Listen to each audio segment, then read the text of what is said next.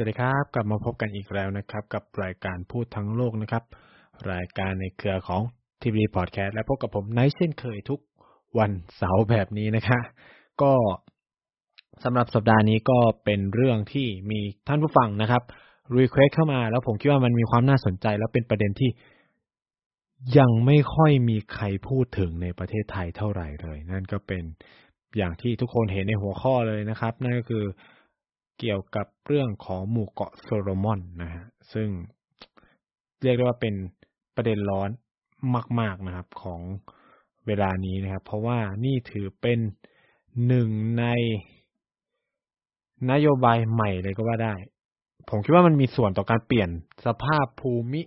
รัฐศาสตร์ของภูมิภาคแปซิฟิกไปเลยก็ว่าได้นะครับ คือต้อง จะเริ่มไงดีอาจจะจะเท้าความไปอย่างนี้ก่อนก็แล้วกันว่าเอ่อพื้นที่แปซิฟิกตอนใต้เนี่ย ส่วนใหญ่ก็จะถูกเขาเรียกว่าเอ่อ dominate หรือแบบในเขาเรียกว่ามีการเขาเรียกครอบครองมีอิทธิพลเหนือพื้นที่ตรงเนี้ยก็จะแบ่งเป็นกลุ่มที่เป็นชาติตะวันตกเป็นหลักเนาะที่จะมีอิทธิพลเหนือบรรดาหมู่เกาะพวกนี้ก็คือไม่ว่าจะเป็นสหรัฐอเมริกา ออสเตรเลีย นิวซีแลนด์อะไรเงี้ย ก็จะมีอิทธิพลต่อบรรดาประเทศหมู่เกาะในแปซิฟิกใต้ เป็นส่วนใหญ่นะครับอย่างไรก็ตามเนี่ย มันเริ่มมีความเปลี่ยนแปลงในพื้นที่หมู่เกาะแปซิฟิกใต้ โดยเฉพาะประเทศต่างๆ เนี่ย ตั้งแต่ราวๆ 2014 เป็นต้นมานะครับ โดยเฉพาะหลังจากการขึ้นมาของ ประธานาธิบดีสีจิ้นผิงของจีนเนี่ย มันก็เลยมีการเปลี่ยนนโยบาย เราเราทราบกันดีแหละว่า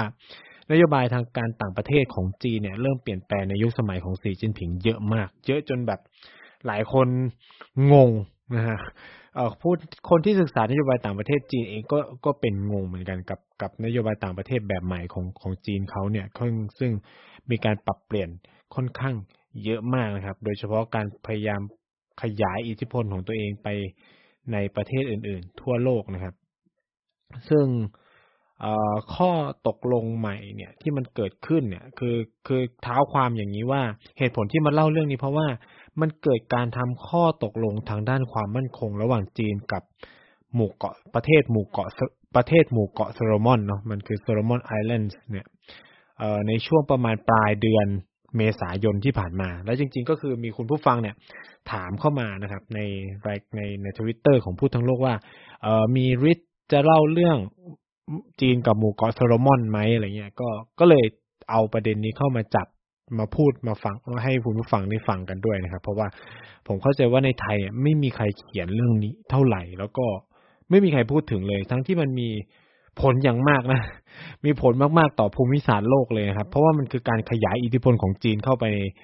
พื้นที่แปซิฟิกใต้ ซึ่งเป็นเขตอิทธิพลที่สำคัญมาก ๆของออสเตรเลีย เรียกได้ว่าเป็นหลังบ้านเลย เป็นหลังบ้านของออสเตรเลียประหนึ่งการที่บรรดาชาติตะวันตกเข้าไปแทรกแซงกิจการในไต้หวันนั่นแหละเหมือนกันนะครับ ซึ่งถ้าเอ่อต้องบอกอย่างนี้ก่อนว่าไอ้ข้อตกลงทางด้านความมั่นคงระหว่างจีนกับหมู่เกาะโซโลมอนเนี่ย ไม่มีออกมาเป็นเอกสารที่เป็นทางการนะส่วนใหญ่ก็จะเป็นแบบหลุดออกมาอะไรเงี้ย ใช้คำว่าหลุดออกมาคือ มีคนออกมาพูดว่ารายละเอียดของของข้อตกลงมันประกอบไปด้วยอะไรบ้างนะครับ แต่ว่าเนื้อในจริงๆไม่มีใครรู้เลยทำให้มันพอมันไม่มีใครรู้เนี่ย มันก็เลยเกิดเป็นปัญหา เพราะว่าทุกคนก็จะคาดเดากันไปว่า เอ๊ะเออไอเนื้อหารายละเอียดของ ของไอตัวข้อตกลงระหว่างสองชาติเนี่ย มันจะเป็นเรื่องอะไรบ้าง จะเป็นเรื่องทหารไหมเป็นเรื่องอะไรนู่นนี่นั่นอะไรเงี้ย มันก็คิดไปได้ต่างๆนานานะครับ คือสถานการณ์พวกนี้ว่าสถานการณ์เนี่ยในพื้นที่มหาสมุทรแปซิฟิกใต้เนี่ย ซึ่งจะมีหลายประเทศนะครับ ตั้งวานูอาตูฟิจิอะไรเงี้ยใช่ไหมมันเริ่มเกิดความเปลี่ยนแปลงอย่างที่ผมบอกตั้งแต่ว่าสีจิ้นผิงเนี่ยขึ้นมาเป็นประธานาธิบดีเนี่ยก็มีการ พยายามสร้างเนาะความร่วมมือกับบรรดาประเทศในหมู่เกาะแปซิฟิกมากยิ่งขึ้นนะครับ จริง ๆ จีนเนี่ยมีความสัมพันธ์กับประเทศในหมู่เกาะแปซิฟิกมาหลายสิบปีแล้วนะครับ แต่ก็ไม่ได้เข้าไปลงทุนอะไรเยอะแยะมากมายเนาะเป็นความสัมพันธ์แบบทางการเมืองเพื่อแข่งขันกับไต้หวัน เพราะว่ามันมีหลายประเทศนะครับ ในพื้นที่มหาสมุทรแปซิฟิกใต้เนี่ย ที่ยังคงรักษา สถานะทางการทูตกับไต้หวันไว้ คือไม่ยอมรับจีนแผ่นดินใหญ่แต่ยอมรับไต้หวันว่าเป็นรัฐบาลจีนอะไรเงี้ยเออซึ่งเหลือน้อยมากๆแล้ว ตอนนี้คือเออเหลือประมาณสี่ประเทศมั้งนะครับ ถ้าผมจำไม่ผิดมีหมู่เกาะมาแชลนะฮะเออมีตูลูนะครับปาปาลัวหรือเปล่านั่นแหละคืออีกอีกอีกอีกชื่อหนึ่งอีกชื่อเกาะหนึ่งเนี่ยไม่ไม่แน่ใจเหมือนกัน ที่ยังคงยอมรับเนาะเอ่อว่าจีนเดียว ก็คือจีนไต้หวันนะครับ ไม่ใช่จีนเมนแลนด์จีนปักกิ่งอะไรเงี้ย อ่า ฉะนั้นเนี่ย ในช่วงแรก ๆของความสัมพันธ์ระหว่างจีนกับจีนแผ่นดินใหญ่เนาะกับบรรดาประเทศในหมู่เกาะแปซิฟิก ก็คือการพยายามสร้างความสัมพันธ์ทางการทูตที่เป็นทางการ ก็คือให้ย้ายมายอมรับจีนแผ่นดินใหญ่ ไม่ใช่ไต้หวันอะไรเงี้ยครับ เอ่อแต่ว่ามันก็เป็นช่วงเวลาหนึ่งยาวนานมาก ๆ จน เอ่ออย่างที่พูดไปคือสีจิ้นผิงเข้ามามีอิทธิพลในกับเป็นผู้นำนะครับ แล้วก็เริ่มมีการจัด summit กับบรรดาประเทศในหมู่เกาะแปซิฟิก โดยเฉพาะแปประเทศที่สำคัญที่เป็นพันธมิตร หรือเป็นมีความสัมพันธ์ทางการทูตที่เป็นทางการกับจีนแผ่นดินใหญ่เนี่ย ก็มีการจัด summit ร่วมกันนะครับซึ่งจัดไปในปี 2014 กับ 2018 เข้าใจว่าปีนี้อาจจะมีการจัดก็ได้นะครับ เออแล้ว มันก็มีการพูดคุยกันมาอย่างต่อเนื่องนะครับ คือต้องบอกว่าจีนเนี่ยเขาเรียกว่าปฏิสัมพันธ์กับบรรดาประเทศในหมู่เกาะแปซิฟิกใต้เนี่ย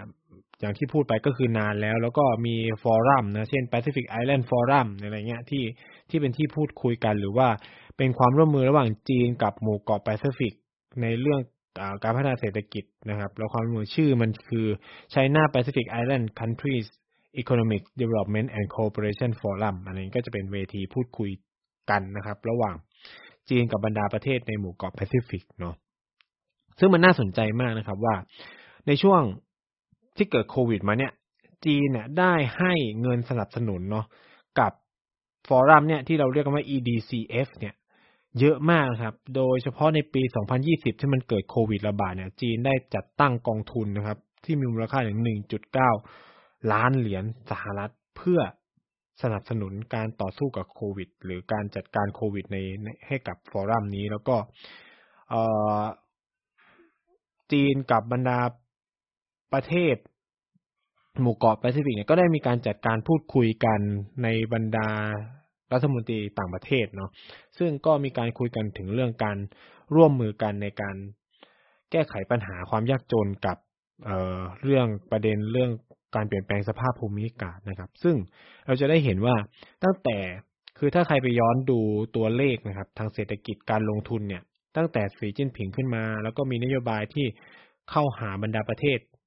หมู่เกาะแปซิฟิกมากขึ้นเนี่ย มันทำให้จีนเนี่ย ปัจจุบันกลายเป็นประเทศอันดับสองเนาะที่บริจาคเงินให้กับประเทศในหมู่เกาะแปซิฟิกเยอะรองลงมาจากออสเตรเลีย อย่างที่ผมพูดไปว่า คือบรรดาประเทศเหล่านี้มันอยู่ในใต้อาณะ อาณัติใช่เขาเนี่ยคือกลายเป็นเขาเรียกเป็นหลังบ้านที่สำคัญของออสเตรเลียก็ออสเตรเลียเนี่ยให้การช่วยเหลือมาโดยตลอดเนาะก็ก็เพื่อป้องกันปัญหาการเข้ามาแทรกแซงจากโลกภายนอกนะครับ มันเป็นหลังบ้านเออพูดง่ายๆนะครับ แต่ว่าหลายปีที่ผ่านมาเนี่ย จีนก็เข้ามามีบทบาทมากยิ่งขึ้น เพราะว่าจีนมองว่าบรรดาประเทศภูมิภาคแปซิฟิกเนี่ยมีความสำคัญต่อนโยบาย Belt and Road Initiative ของตัวเองก็คือข้อริเริ่มหนึ่งแถบหนึ่งเส้นทางเนี่ย ก็เพราะว่ามันจะกลายเป็น airbase ที่สำคัญเนาะภูมิภาคนี้มันคือถ้าใครมองในพื้นที่ทางภูมิศาสตร์ก็จะเห็นว่า ภูมิภาคแปซิฟิกใต้เนี่ยเป็นจุดเชื่อมที่สำคัญที่จะไปยังอเมริกากลางอเมริกาใต้ได้ ผ่านเครื่องบินนะครับ คือเขามองว่ามันเป็นแบบนโยบายทางด้าน Air Silk Road ของเขาเนี่ยอ่าซึ่งตรงนี้ก็จะมีความสำคัญ ฉะนั้นในปี 2021 เป็นต้นมาเนี่ยจีนก็เลยมีการทำข้อตกลง ทางด้านความร่วมมือ BRI หลายชิ้นมากนะครับ มากกว่า 10 ชิ้นกับบรรดาประเทศในหมู่เกาะแปซิฟิก โดยเฉพาะการสร้างความสัมพันธ์ทางการทูตอย่างเป็นทางการ แล้วถ้าเราไปดูตัวเลขการลงทุนของจีนในประเทศหมู่เกาะแปซิฟิกเหล่านี้ก็จะพบว่าในปี 2013 เนี่ย การลงทุนของจีนมีมูลค่าเพียงแค่ 900 ล้านเหรียญเท่านั้น แต่ในปี 2018 เนี่ย ตัวเลข พุ่งไปเป็น 4.5 พันล้านเหรียญจาก 900 ล้านไป4.5 พันล้าน ในเวลาเพียง 5 ปี เพิ่มขึ้นถึง 400เปอร์เซ็นคือเยอะมากนะครับ แล้วก็ บรรดากลุ่มธุรกิจของจีนเนี่ย ที่เข้าไปลงทุนในเหมืองของประเทศหมู่เกาะแปซิฟิกเนี่ยก็มีมูลค่าสูงถึงสองพันล้านเหรียญเลยครับ ในช่วงสองทศวรรษที่ผ่านมาอะไรเงี้ยซึ่งตรงนี้เองเราก็จะได้เห็นว่าเฮ้ยจีนให้ความสำคัญกับภูมิภาคนี้มาก แล้วหนึ่งในอุตสาหกรรมสำคัญที่จีนให้ความสำคัญ แล้วก็มีบรรดารัฐวิสาหกิจของจีนเข้าไปลงทุนเยอะแยะมากมายเนี่ยคือ เรื่องการประมงเนาะการสร้างท่าเรืออะไรเงี้ย ซึ่งก็คือตัวเลขก็เพิ่มขึ้นเรื่อยๆนะจากปี 2010 ถึง 2020 เนี่ย ตัวเลขการค้าขายของจีนกับหมู่เกาะแปซิฟิกในในเรื่องประมงเนี่ย เพิ่มจาก 35 ล้านเหรียญสหรัฐเป็น 112ล้านเหรียญสหรัฐเลยก็ว่าได้นะครับ คือเพิ่มเยอะมากนะครับ ฉะนั้นเนี่ย เราก็จะได้เห็นแล้วว่ามันมีความสัมพันธ์ที่แนบแน่นกันมากยิ่งขึ้น ทั้งทางเศรษฐกิจการลงทุนนะครับ ที่จีนเข้าไปในพื้นที่หมู่เกาะแปซิฟิกใต้ ซึ่งอย่างที่ผมพูดไปมันเป็นหลังบ้านของของออสเตรเลีย ซึ่งเราคุยกันไปแล้วแหละว่าส่วนหนึ่งแต่ก่อนเนี่ยความสัมพันธ์ที่จีนมีต่อบรรดาประเทศเหล่านี้มันเป็นเรื่องของไต้หวันเนาะซึ่งปัจจุบันเนี่ยมีอยู่แค่สี่ประเทศที่ยังคงยอมรับไต้หวันเนาะ อันนี้ผมเปิดดูแล้วก็คือมีมาเชลไอแลนด์นารูปารัว แล้วก็ตูวาลูนะครับผู้ขอโทษมีชื่อประเทศหนึ่งที่ผิดไปก็คือมีแค่นี้นะครับ ซึ่งสองประเทศที่เพิ่งเปลี่ยนนะครับ เปลี่ยนจากการมีความสัมพันธ์ทางการทูตกับไต้หวันมาเป็นจีนแผ่นดินใหญ่ ก็คือ Solomon Island หรือหมู่เกาะโซโลมอน แล้วก็คิริบาตินะครับ ซึ่งเป็นสองประเทศที่เพิ่งเปลี่ยนจาก จีนไทเปเป็นจีนปักกิ่งนะครับ เมื่อปี 2019 ที่ผ่านมา ซึ่งไอ้ตรงนี้แหละ โดยเฉพาะไอ้หมู่เกาะโซโลมอนนี่แหละจะมีความสำคัญมากนะครับ คือหมู่เกาะโซโลมอนเนี่ย ยอมเปลี่ยนมา มาเอ่อยอมรับแล้วก็เจริญสัมพันธ์ทางการทูตอย่างเป็นทางการกับจีนปักกิ่งเนี่ย เพราะว่าจีนปักกิ่งเนี่ยให้สัญญาว่าจะสนับสนุนเงินช่วยเหลือเป็นมูลค่าถึง 730 ล้านเหรียญในการพัฒนา โครงสร้างพื้นฐานในในประเทศ หมู่เกาะโซโลมอนนะครับ ซึ่งเออซึ่งตรงนี้เองเนี่ยมันกลายเป็นว่ามันนำไปสู่การประท้วงใหญ่มากในในหมู่เกาะโซโลมอน เพราะว่ามีการเปลี่ยนแปลงความสัมพันธ์นะครับ ซึ่งบางส่วนก็ซึ่งนายกรัฐมนตรีของของหมู่เกาะโซโลมอน เนี่ยที่ที่เขาเอ่อมีมีการมองเขามองว่าการประท้วงครั้งเนี้ยเป็นผลสำคัญมาจากการแทรกแซงกิจการภายในจากกลุ่มชาติ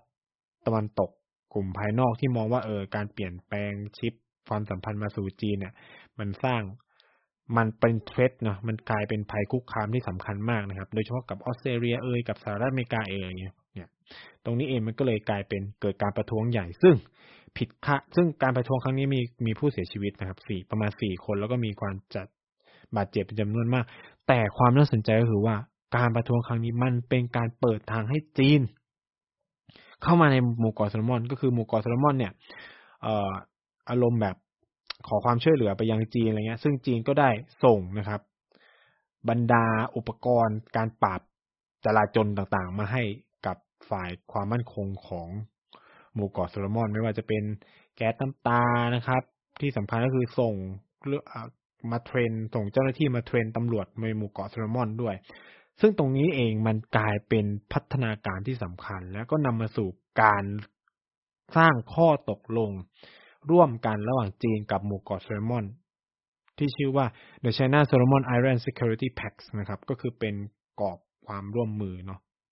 มันไม่ใช่มันก็แพ็กมันจะอารมณ์แบบเป็นข้อตกลงเป็นอะไรสักอย่าง คือมันเป็นแบบบทบัญญัติความร่วมมือ ระหว่างสองประเทศในเรื่องความมั่นคงนะครับ โดย เอ่อหลักๆเลยเนี่ย เท่าที่มีข้อมูลเปิดเผยออกมาก็คือว่า จีนให้ความสำคัญอย่างมากกับการที่จะโปรเทคประชากรของตัวเองจากการเกิดปัญหาการประท้วงอะไรเงี้ย เพราะว่าอย่างที่พูดไปก็คือว่า จีนกลายเป็น target target คือเป็นโดนเป็นกลุ่มเป้าหมายที่ผู้ประท้วงจะทำร้ายคนจีนที่เข้าไปทำงานในในหมู่เกาะโซโลมอนหรืออะไรเงี้ย ไอ้ข้อตกลงเนี้ยก็จะมีความสำคัญก็คือว่าเออมันเหมือนจะแบบเปิดทางให้จีนสามารถส่งหน่วยความมั่นคงของตัวเองเนี่ยเข้าไปในหมู่เกาะโซโลมอนเพื่อปกป้องประชากรของตัวเอง และปกป้องโปรเจกต์โครงการต่างๆนะครับ ของตัวเองในหมู่เกาะโซโลมอนได้นะครับ ไอ้ตรงนี้แหละ อันนี้คือข้อความที่หลุดออกมาเนาะไอ้ตรงนี้แหละมันสร้างความกังวลกับบรรดาชาติตะวันตกอย่างมากนะครับ เพราะว่าเฮ้ มันจะเปิดทางให้จีนส่งทหารเข้าไปในหมู่เกาะโซโลมอนไหม มันจะเปิดทางให้จีนสร้างฐานทัพเรือในหมู่เกาะโซโลมอนไหมอะไรเงี้ย เพราะว่าปัจจุบันเนี่ยจีนมีฐานทัพเรือในต่างประเทศแค่หนึ่งฐานทัพเรือนะครับ นั่นก็คือในจีบูติเท่านั้น คือโซโลมอนไอ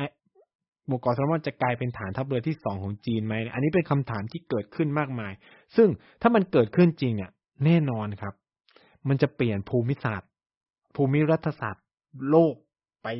อย่างสิ้นเชิงเลยเนาะเพราะว่า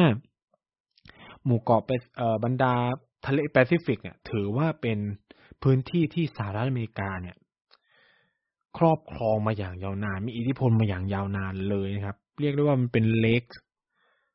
เป็นแบบเป็นทะเลสาบของตัวเองอะ่ะ เออนะครับ มันเป็นแบบที่ของฉันอะไรประมาณนี้เออของสหรัฐอเมริกา แต่การที่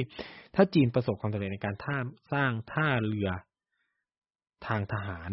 ในหมู่เกาะโซโลมอนได้ มันก็จะเปลี่ยนไปทันทีเลยนะครับ จีนจะสามารถรับรู้การดำเนินกิจกรรมต่างๆ ของสหรัฐอเมริกาในพื้นที่แปซิฟิกได้ทั้งหมด สามารถจะลาดตระเวนทางเรือในพื้นที่นี้ได้ ซึ่งแน่นอนครับไม่ได้ส่งผลแค่กับสหรัฐอเมริกาส่งผลกับออสเตรเลียด้วยซึ่งตอนนี้ก็เป็นคู่ปรับที่สำคัญมากๆนะครับ หลังจากสกอตต์มอริสันเนี่ยของออสเตรเลียเนี่ยพยายามครับ เรียกร้องหาการสืบสวนเนาะเรื่องต้นกำเนิดของโควิด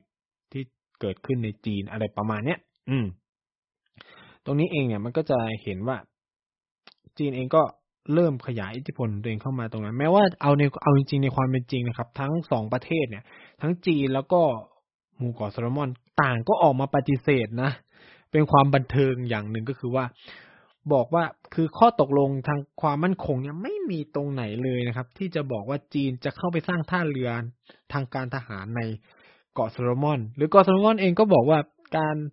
ข้อตกลงนี้ไม่มีอะไรเกี่ยวกับการทหารเลย เป็นข้อตกลงทางความร่วมมือทางความมั่นคง ซึ่งอาจจะพูดว่าเป็นความช่วยเหลือทางด้านการเทรนหน่วยงานบุคลากร หรืออาจจะมีการซ้อมรบระหว่างกันหรือแบบให้ความช่วยเหลือในเชิง เครื่องไม้เครื่องมืออะไรเงี้ย อันนี้คือที่เขาออกมาพูดเนาะที่เขาออกมาพูดแต่ว่าคืออย่างที่พูดไปก็คือว่าไม่มีใครรู้นะครับ ว่าข้างในเนี่ย เขียนอะไรอยู่ในในในข้อตกลงชิ้นนี้เนาะคือพูดมาถึงตรงนี้ บางคนก็จะแบบบอกว่าอ้าวไอหมู่เกาะโซโลมอนเนี่ยมันอยู่ตรงไหน แล้วทำไมมันถึงสำคัญนักสำคัญหนาทำไมเอ่อทุกคนต้องวิตกกังวลกับเรื่องนี้คือ ให้มองแผนที่ภูมิศาสตร์โลกแบบนี้นะครับ ออสเตรเลีย ออสเตรเลีย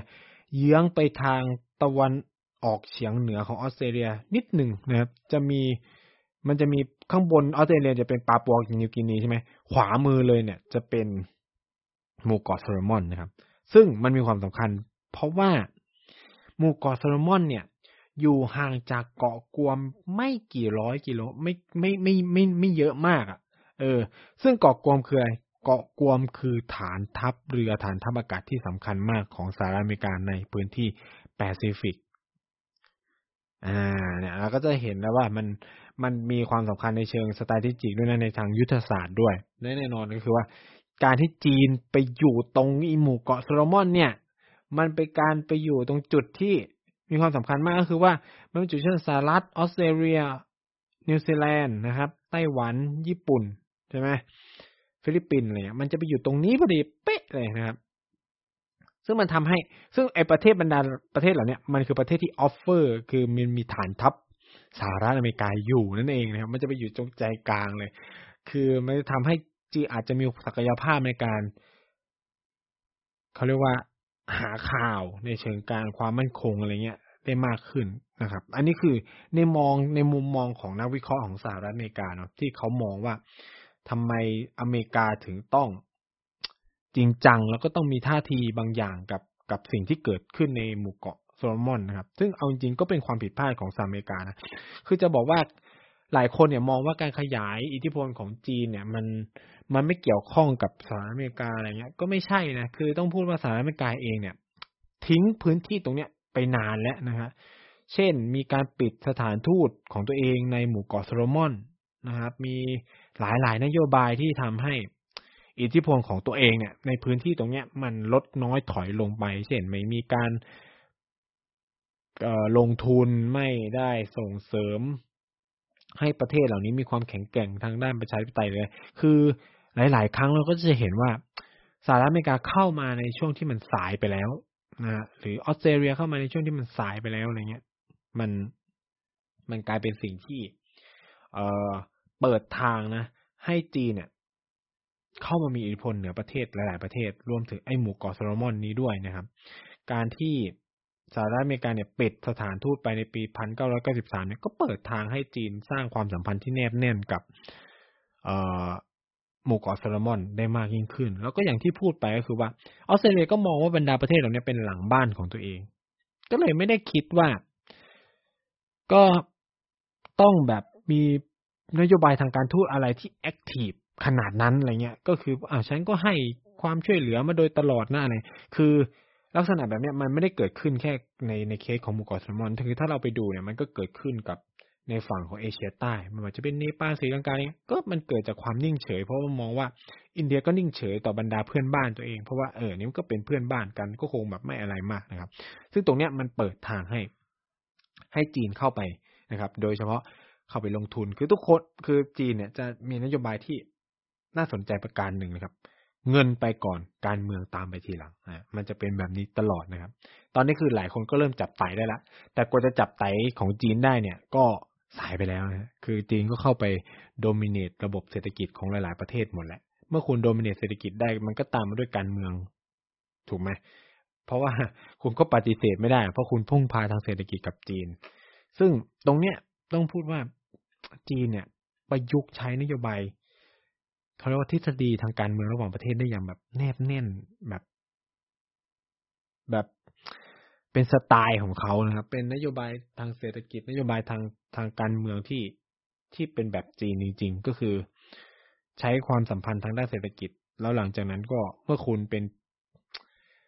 คู่ค้าที่สำคัญแล้วอะ มันก็จะมีอำนาจทางการเมืองตามมา ความเชื่อมโยงกันหลาย ๆ สิ่งหลาย ๆ อย่างเนี้ยมันก็จะตามมานะครับ นี่คือสิ่งที่มันมันเกิดขึ้นเนาะว่า เออมันเกิดความเปลี่ยนแปลงอะไรบ้าง แน่นอนว่า ไอความร่วมมือทางความมั่นคงเนี่ยมันสร้างความวิตกกังวลมากที่สุดเลยเนี่ย กับออสเตรเลียนะครับเพราะถือได้ว่า คือออสเตรเลียเนี่ยใช้คำว่า นี่มันเป็นแบบ hard threat เลยนะของของของของของออสเตรเลียในเวลาเนี้ยเพราะว่านี่มันคือการเปิดทางให้จีนเนี่ย เข้ามามีบทบาทในพื้นที่แปซิฟิกใต้ ซึ่งเป็นหลังบ้านของออสเตรเลียอย่างอย่างเต็มกำลังเลยอะก็คือหนึ่งคือเปิดประตูเข้ามาในหมู่เกาะโซโลมอนปั๊บนะครับ ต่อไปก็อาจจะเป็นฟิจิ ต่อไปก็อาจจะเป็นวินวานูอาตู ไปก็เป็นประเทศอื่น ๆ ในแปซิฟิกก็ได้นะครับ แล้ว ออสเตรเลียก็ไม่ได้มีศักยภาพเท่าจีนที่จะไปแข่งขันในเชิงการลงทุนได้ขนาดนั้นนะ อันนี้ก็ต้องบอกว่าเป็นจุดอ่อนเนาะของของกลุ่มชาติตะวันตกเองที่หนึ่งคือ คุณต้องการให้ประเทศอื่นเป็นพันธมิตรกับคุณ แต่ว่าคุณไม่สามารถให้ช้อยส์ไม่สามารถให้ทางเลือก ที่ดีกว่าได้ หรือไม่มีทางเลือกให้กับประเทศเหล่านั้นนะ